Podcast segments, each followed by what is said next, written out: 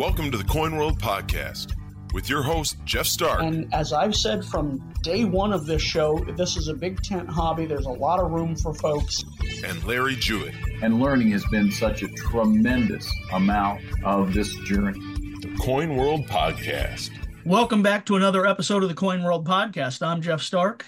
And I'm Larry Jewett. We're glad to have you back here. Boy, this year is rapidly going away here. 2023 is going to be in the books before long, but we appreciate all the support we've gotten in the past few years in the Coin World podcast. We've got some exciting news coming up in the 2024 season is uh, we're going to be heading right off the bat, heading down to the fun show, and then going to be able to line up some guests for you so that we can enjoy that in the in the upcoming episodes. This episode, by the way, is presented to you by Vegas Coin Dealer. Vegas Coin Dealer has a big auction coming up. We're going to be down at the Fun Show meeting with Charles and Vegas Coin Dealer. You may have seen the article on page 141 in the most recent edition of Coin World that they're going to be selling this rare Denver Mint ingot.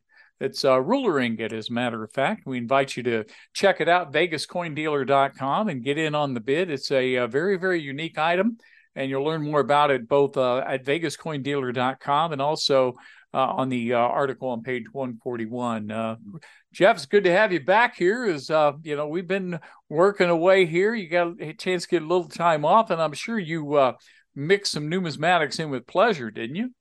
Well, you know, I tried to um, step away from the hobby totally but uh, you know it's hard to do that when you're going to i for those who don't know i was in hawaii and uh, went to pearl harbor for a couple days and saw uh, got to meet some ladies who were Rosie the Riveters during World War II and uh, get some things signed by them. Got to tour the USS Missouri, where World War II treaty was uh, was signed, and got to go out to the USS uh, Arizona Memorial.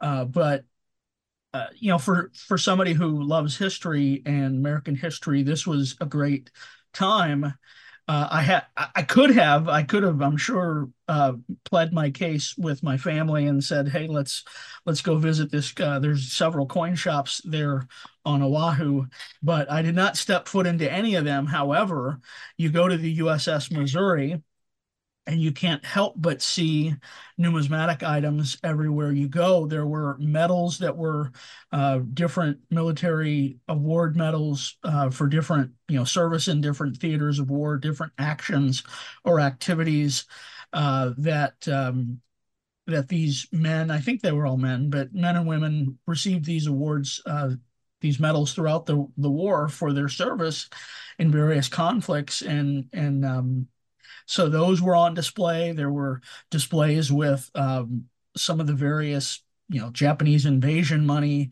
and Hawaiian overprint bills. Uh, it, it was just a neat thing to see numismatic items in a broader context to helping to tell this story of America at war. Um, and uh, I also got to pick up what um, you know they call them challenge coins. I, I know they're not in the true authentic sense of, of a military challenge coin, but for uh, was there at Pearl Harbor on the 82nd anniversary for the ceremony that morning at 7:50 a.m.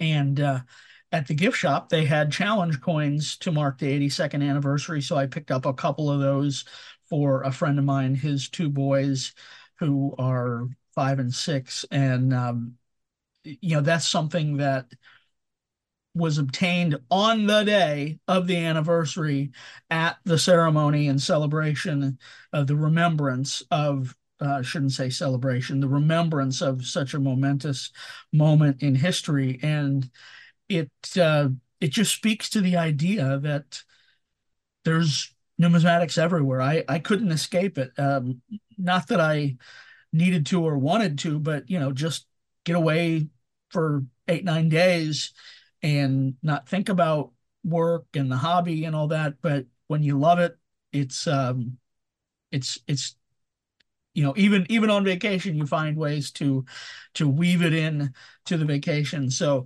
that was fun and it was so nice to be warm all the oh. time Yeah, understood. But you know, it's, it's, also timely in the sense that uh, the Greatest Generation commemorative program is going to be kicking off in 2024, and that'll be coming up. But when you talked about the Rosie the Riveters, I, I'm kind of surprised that in the American Women Quarter program we didn't have the opportunity to honor them. I'm not saying someday we won't, but just the idea that that would have been a likely candidate in many respects because of the service they provided throughout the course of that you know challenging time in history right there. But the opportunity to meet uh, those individuals certainly had to be a, a great pleasure. And uh, i'm the stories that be told on that. But yeah you're right. Numismatics is just about everywhere. Anytime you think about something there's probably some kind of connection there that's not directly related to our, our work, but it, it's connected to our hobbies. So certainly have the opportunity. You know, we're on the verge of getting back into the uh, coin shows themselves, the fun show as we talk about this. The Florida United Numismatist show's coming up in two weeks, and in three weeks you're going to be uh, getting on another airplane and heading up to another show. Yeah, we got New York International coming up. That'll be fun. I, you know, I should know Rosie the Riveters before we get too far away from that segment of the discussion. Um, they are the subjects of a congressional gold medal, I believe, and and I was reminded by our colleague Paul that um, that design process has has been underway, and the and the selection of of that uh, the memorial for them, I guess, if you will.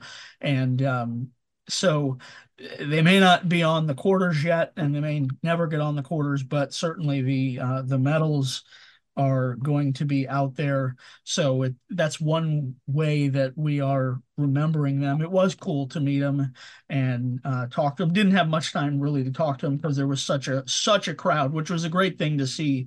Uh, you know, several hundred people in line uh, to meet. There was seven ladies there total, and I got to um, talk to three of them at, at, the one table uh, on our. You know, they split them up at different tables, and you could only get to one table in the time period. But um, you know, because of that, didn't get to get too much into it. But you know, they they were um, they're still feisty and and uh, uh, out there, and uh, we thank them for their service in a different way uh, during the war. But you know, back to New York. New York is always the show that kicks off the numismatic the international numismatic scene for the year. You know, fun is is a big show, an important show. Would love to be down there. Of course, the uh, warm temperatures don't hurt. But uh, you tell you what, you want to go to New York and I'll go to fun. No. in a word anyway. no no. Anyway um uh, you know no complaints. There's new york is is always bustling. There's lots of uh, auction activity uh, a very vibrant bourse.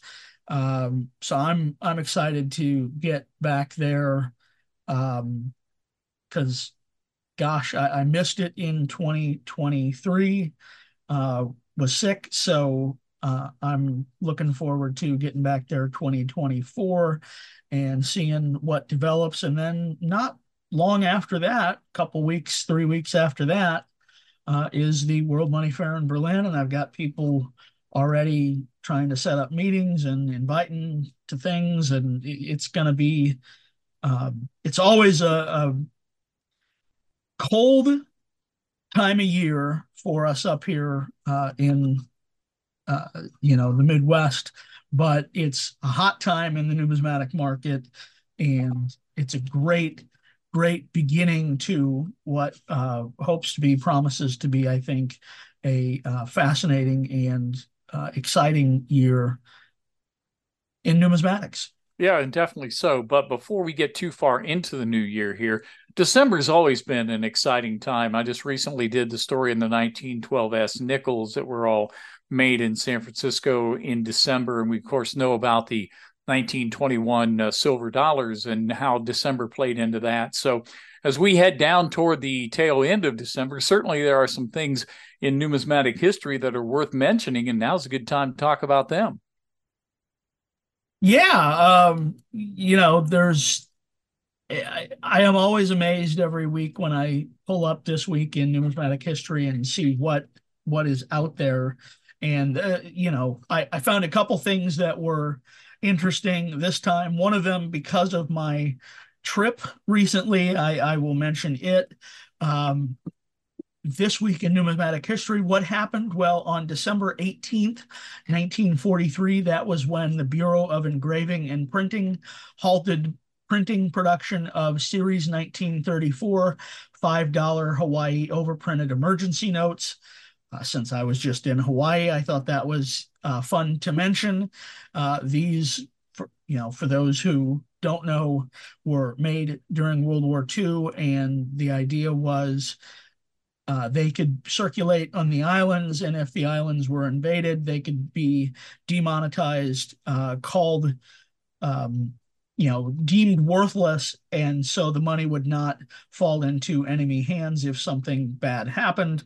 Of course, we know that the islands remained in the pocket of uh, America. You know, they they never there never was a need to recall the notes, and there were other denominations as well out there with this the, the word Hawaii overprinted on them, but uh, that was when uh, the Bureau of Engraving printed uh, Bureau of Engraving and Printing stopped making those notes. Uh, the only uh, the other thing I thought was interesting, certainly uh, juxtaposed during um, to the juxtaposed to the uh, thought of World War II is something that commemorated the end of World War One and the peace that followed, December 19th, 1921. What happened that day? Well, that was when the Commission of Fine Arts announced that Anthony de Francisci's peace dollar design was the winner of a design contest. So uh, this was, you know, it's a classic American coin. Uh, maybe maybe not as loved as the Morgan dollar, but it's certainly up there. Uh, big, nice size silver dollar canvas for a beautiful liberty indicating peace. Uh, it's it came to be in in the uh, post World War One era, and uh, the design was selected or announced on December nineteenth this week in numismatic history, nineteen twenty one. Awesome definitely uh, some things that are noteworthy there, and certainly a lot of history made in the month of December. Once again, I want to thank uh, Vegas Coin Dealer, our sponsor for today's podcast. As Vegas Coin Dealer had some exciting news regarding a, a silver ruler ingot, uh, one of uh, only a couple that are known, and this is the only one that you're going to be able to obtain here. And there's been a lot of uh, excitement generated about the sale of this item coming up in the month of January. Check out vegascoindealer.com to find out more information about uh, that special numismatic object and uh, the upcoming auction.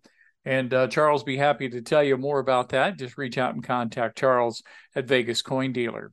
Uh, let's move into, let's go back in time a little bit. I'm going to predate you on this one as we talk a lot about history.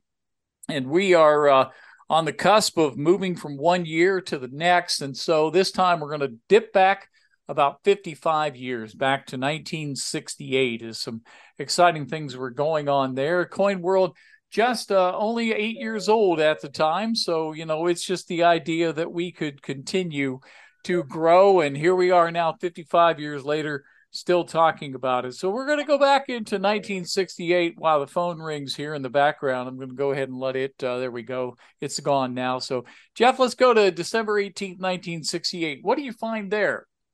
So yeah, this week in Coin World history, uh, we go to that issue random number generator just uh, just because, and uh, I found it interesting. The lead story on the front page uh, the headline reads Commission on Coinage to Study Need for New Dollar Size Coin.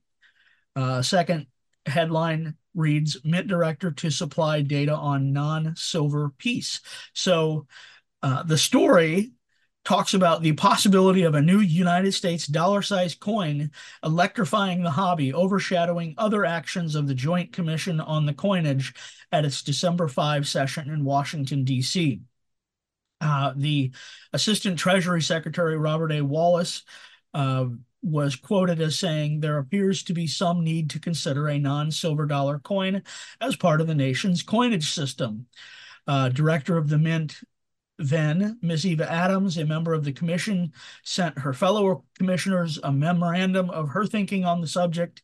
Study of the dollar coin was one of the prime reasons for creating the Coinage Commission in 1965. Uh, the commission recommended that the 29 million silver dollars now being held, this is at the time, of course, by the Treasury be sold on a bid sale basis at a minimum fixed price uh, retail, such a sale would be conducted by the General Services Administration, but Congress would need to authorize funds to conduct the sale. The appropriation could range from one to two million dollars, so on and so forth. Sales could bring premiums, however. Um, there, the idea was this could result in about $100 million, according to some calculations. So um, we all know in hindsight what happened that the GSA, the General Services Administration, was indeed called upon to sell the stock of silver dollars in the 70s. And the US did adopt a non silver dollar coin in the 70s, 1979 to be exact. Uh, and it's just a reminder that some of these events in news you know they didn't just materialize overnight they there was often a foundation laid months and years before the events occurred and so it was interesting to see this reporting on what would turn out to be probably two of the biggest stories of the 1970s period numismatically um, in this december 18th 1968 issue neat yeah. So, um, did you have a chance to find anything of interest in the letters? Well, there were a lot of uh, the letters were basically pointing out a few errors here, but there was one letter in particular that's not your typical letter. This is one. There's a, a tongue-in-cheek humor type thing, and always enjoy reading those. Uh, the first letter purported to be from President Richard Nixon, which we know that probably wasn't the case. But this one starts off and these letters at the time didn't have any uh, titles on them.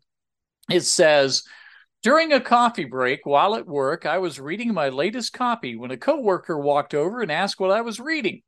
Coin World, I replied, a magazine for coin collectors. He nodded slightly and started to walk away. Thinking he would like to read it, I called after him and said, Would you care to look at it? He said, he turned and came back and he said, No, thank you. If I accepted your hospitality and read the magazine, I would soon be looking through all my pocket change trying to find a rare coin.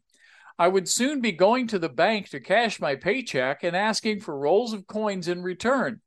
My eyesight would suffer from looking at all those small mint marks, and I would have to go to the optometrist to get my glasses changed.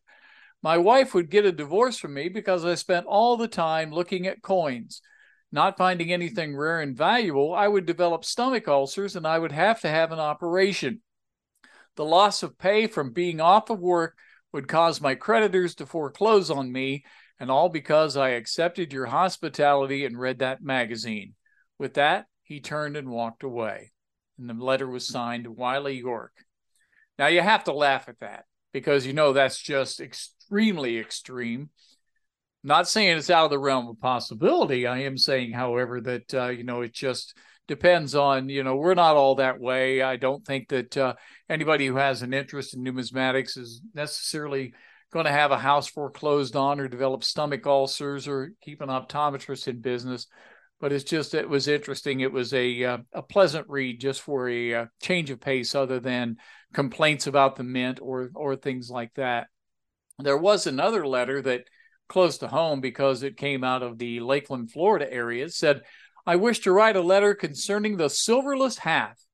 In the first place, the Coinage Commission is wrong. Today, the American people are making more money than ever before.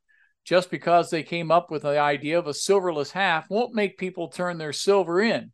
Why should they? Can you picture a silver half against the silverless half? Of course you can. If the government would stop sending our gold and silver overseas, we could have some more decent coins. That's from Joe Dennison out of Lakeland, Florida. So those are the two items that I found somewhat interesting here in the uh, letter section from December 18th of 1968. Very good, very good. Yeah, the the hobby will grab a hold of you if you let it, for sure. uh, as the one writer uh, notes, I, I want to grab a hold of you though and stick your feet to the fire a little bit with the trivia question from last episode. We uh, got to speak to Tim Webb, the incoming vice president of the Civil War Token Society. So I asked a question about Civil War tokens, and uh, according to Mr. Webb, the first African Americans to issue tokens issued Civil War tokens, and there were eight of them. They were united in the type of business they were engaged in. So what business were these gentlemen in that allowed them to issue Civil War tokens? Uh, were they into, I think, like barbers or something along that line? Um, barbers like barber halves, barber quarters. No, barber... no, barbers as in hair cutting and that type of thing. Yes, yes, you are you are correct. They were um, in tonsorial the... scientists. That's that very good. Excellent, excellent uh, uh, choice of words. I I was uh, uh, they were they were in the hirsute pursuit. If that's that makes sense. But uh, in any event, you you got that right. So sticking with uh, Civil War tokens as a theme, just because why not? Um, you know, we know that there were two different types of Civil War tokens struck: uh, patriotics or store cards. We're not going to get into sutlers and all that you got to listen to the episode last time to hear a further breakdown. But of the patriotics or store cards, what was more prevalent? What was more popularly issued? How many? You know, not not asking for like how many were made, but are there more of one? There's more of one type than the other. Which is the most prevalent type? Uh, so think about that. Uh, you might have to go back to the last episode mm-hmm. and and um, review that um, to come up with the answer. But uh, that's that's all I have for you for the trivia. Think about that, and uh, we're gonna. I think we're gonna say happy holidays. We're we're excited for um, the things that are coming. Uh, there's should should we talk about you and and your situation at all or? It depends on what my situation actually is here. Well uh you're you're going to be um you're taking over the the day-to-day direction of the magazine and uh, so yeah. that's yeah that's, we can uh, talk about that. Yeah that's uh why i don't sleep nights. I i get that but no no actually i uh, wondered you know i got emails from you at like four in the morning or something and was going, what in the world? But yeah, I understand that. Yeah, but no, it's just um, want to wish a uh, happy retirement. He's not retired yet, but uh, William T. Gibbs, our managing editor, has decided after 47 years with the uh, with Amos Media, he has decided to retire. That doesn't mean he's going anywhere from Coin World. We are going to continue to utilize his talents, his abilities, and his knowledge as he will continue to contribute to the pages of Coin World in various ways. But uh, basically now um, it's going to be me handling some of the responsibilities that he had in the past. And it's been a uh, it's been a learning experience every day. There's been some some things that i've had to learn. And of course i was in a similar position with amos up until 2016 but only on a different aspect of the company. But now having a weekly magazine and a monthly magazine and a podcast and websites and all the things are so much different it's going to be a little challenging at times, but I'm up to the challenge because we've got a great team. We've got uh, a, a, great group of readers who can help guide along the way here. But it just, uh, the dynamic is going to change a little bit, not necessarily the quality, but the dynamic for me is going to change a little bit.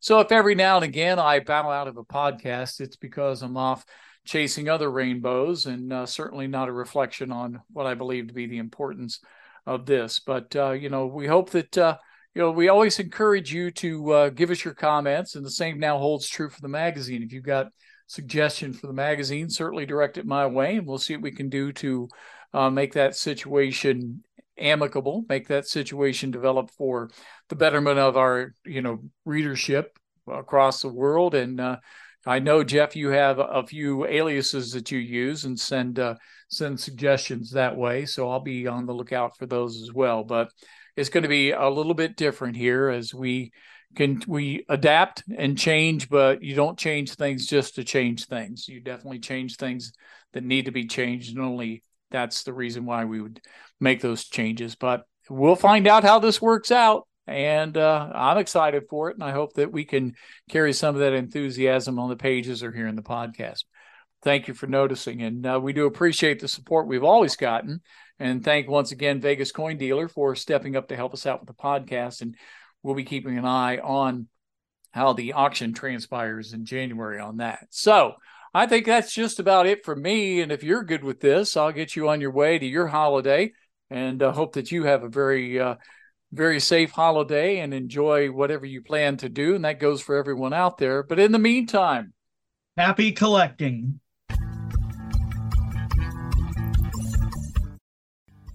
Thank you for listening to the Coin World podcast. Don't forget to subscribe, and we'll see you next week.